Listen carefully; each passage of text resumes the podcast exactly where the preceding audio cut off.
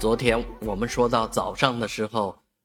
浦东警方已经证实啊，在南汇新城海滩走失的女孩，已经在宁波镇海的海滩被发现。这件事情啊，有了一个结果，那就是女孩果然是被这个潮汐带走。啊，那这个事情呢，已经画上一个句号，但是人们的追问却没有停息，尤其是这对父母。啊，将承担什么样的法律责任？尤其是这个不负责任的父亲，将承担什么样的法律责任？在网上引起了啊巨大的争论。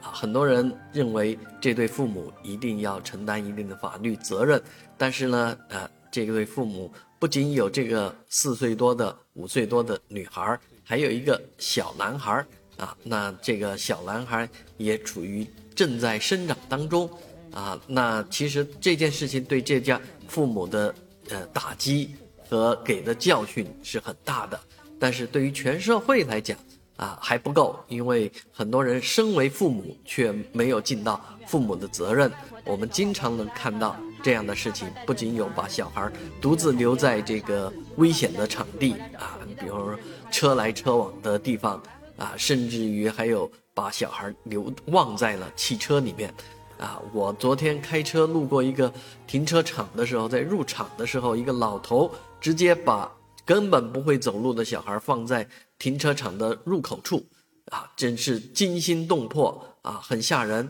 我骂了一下这位老人，老人只是笑笑，啊，简直是呃，完全是